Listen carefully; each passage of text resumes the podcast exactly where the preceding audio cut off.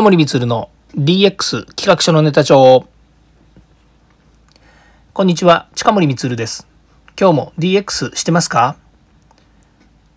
さて、今日はですね、えー、番外編として、良い DX、ダメな DX、その大きな違いは？というお話をします。最近ですね、言われているのが、DX というものがまたですね、えー、バズワード的な形で言われるようになってもうそろそろ DX 終わるんじゃない？っていうふうにですね言ってる人がまた出てきたってことなんですね。かれこれですね、え、前もお話ししたことがあるかもしれないんですけれども DX とかですね、まあ、そもそもこういうあの、えー、横文字のですね新しいキーワードが出てくるとこのことに関係ない人とかトレンドに振り回されてる人っていうのはもうすぐですね、えー、もうそろそろ終わりなんじゃないとブームが去っちゃうんじゃないっていうようなことを言うんですね。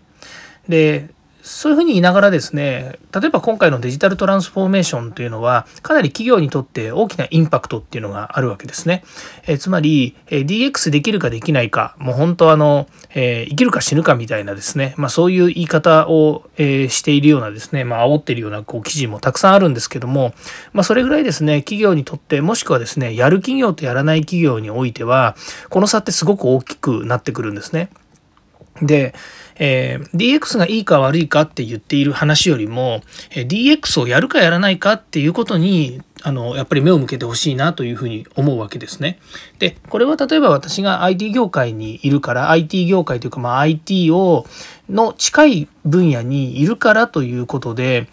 みんながやってくれればそれがお金になるからとかっていうような、まあ、そういう視点ではないんですね。えー、簡単に言うと例えばペーパーレスとかそれからあの、まあ、こういうコロナが起こった時に、まあ、皆さんの会社もしくは世の中の会社が、えー、こう何、えー、て言うんですかねこうコロナにならないように例えばテレワークというのをですね推進して、えー、少しでも3密を回避するというようなことができるようにですねやはり、えー、デジタルを活用することもしくは社会の変化に違うな、えー何か起こった時に社会がですね柔軟にこう変化に対応できるような、まあ、そういう姿勢というのが必要でそのためにデジタルっていうのはある意味欠かせない部分だというふうに思うんですね。ですから例えばの話、えーと DX と言っているデジタルトランスフォーメーションに行かないまでも、まあ、デジタライゼーションとかですねデジタイゼーションデジタライゼーションみたいなこういうねデジタル3兄弟みたいなですね、まあ、そういったところで言うと IT 化っていうものにですねしっかりと取り組んでいるところは少なくとも DX 云々という前にデジタル化に対してのですね取り組みっていうのはできてるわけですね。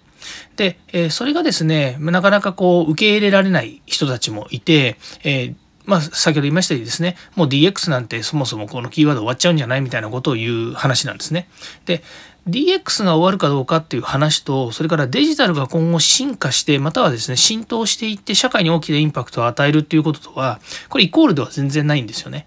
まあ、ある意味あの私も思いますけどデジタルトランスフォーメーションっていう言い方は例えばイノベーションとかっていうこともねこう今まで言い言い方によってはあったようにですねその IT で成長するっていうことはっていうのは IT を利活用してその企業の成長をイノベーションをですねするためにま利用しましょうっていうことですからこれが今回はデジタルを利活用してっていうような話に持ってきてるんですけどまあこれ本質的に言うともっと細かいことがあって、えそのデジタルを活用するんですけれどもそのまあ、いわゆる本質的な部分で言うと、えー、データをどういうふうに生かしていくのかと、データをどう活用するのかって言った時に、例えばね、えー、と紙の上に字を書いてね、データをこうやって取っといて、字数字で書いて、それを電卓でこう計算してたって、いくらた、いくらやっても、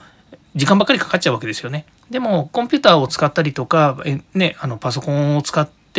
えー、まあ、デジタルを活用することによってかなり高速なスピードで、えー、新しいこう考え方とか導き方っていうのをデータ分析っていうのができるようになるわけですよね。そういうようなものにどんどん置き換えていきましょうということなんですよね。まあ、言ってみれば自分たちがこう手作業でやってる世界にが今の姿としてあった時にそのデジタルを活用してかつその自分たちがその成長してい、えー、くえ成長した先の未来の姿っていうのが見えるかどうかっていうところにこの DX をするかしないかっていうのがあるんですね。なので良い DX ダメな DX っていうふうに冒頭こう言ったんですけども別にそんな大きな違いはなくてですねやらなければこの DX も触れないし、え DX のよし悪しも、えー、ねあの短所もいけないので、まあ、そういう意味ではあのやるかやらないかっていう部分ってすごく大きいなというふうに思ってるんですね。でやるかやらないかの中で言うとやらなくても別にいいんですよ。別に企業として必要なければそのことをする必要もないんですね。ただ、えー、そのやんなかったらその良さはわからないし成功も失敗もないということなのでそれだと今までのパターンと一緒ですよね。ね失敗するのが怖いからやりませんでしたと。でやったところでどうせ失敗するんだからやんなくてもいいじゃんって言ってるのとなんか変わらないと。いうのもあるので、まあ、ぜひですね、チャレンジしてほしいなという部分はあります。少なくともですね、えー、DX というキーワードが、えー、こう、廃れるかどうかって言われると、必ず廃れる時は来ると思うんですね。あの、もういいんじゃないっていうふうに言う時もあると思うんですよ。でもそれは IoT や AI っていうものがかなり浸透してきてもう今更新聞市場で言わなくても製品には実装されてるし AI ベースで製品開発やサービスっていうのを作られるもしくは皆さんの生活の中でもどんどんそれが利活用されているっていうこういうふうになった時に改めて IoT 始めました AI 始めましたなんて言わなくても良いわけですよね。ということは DX に関してももうそもそも取り組んでるよねと君んちやってるうんやってるよってこんな風に失敗してるけどねでもこういう風なチャレンジしたからこういうことが良くなったよって言える社会になればそれはそれでいいのかなというふうに思います。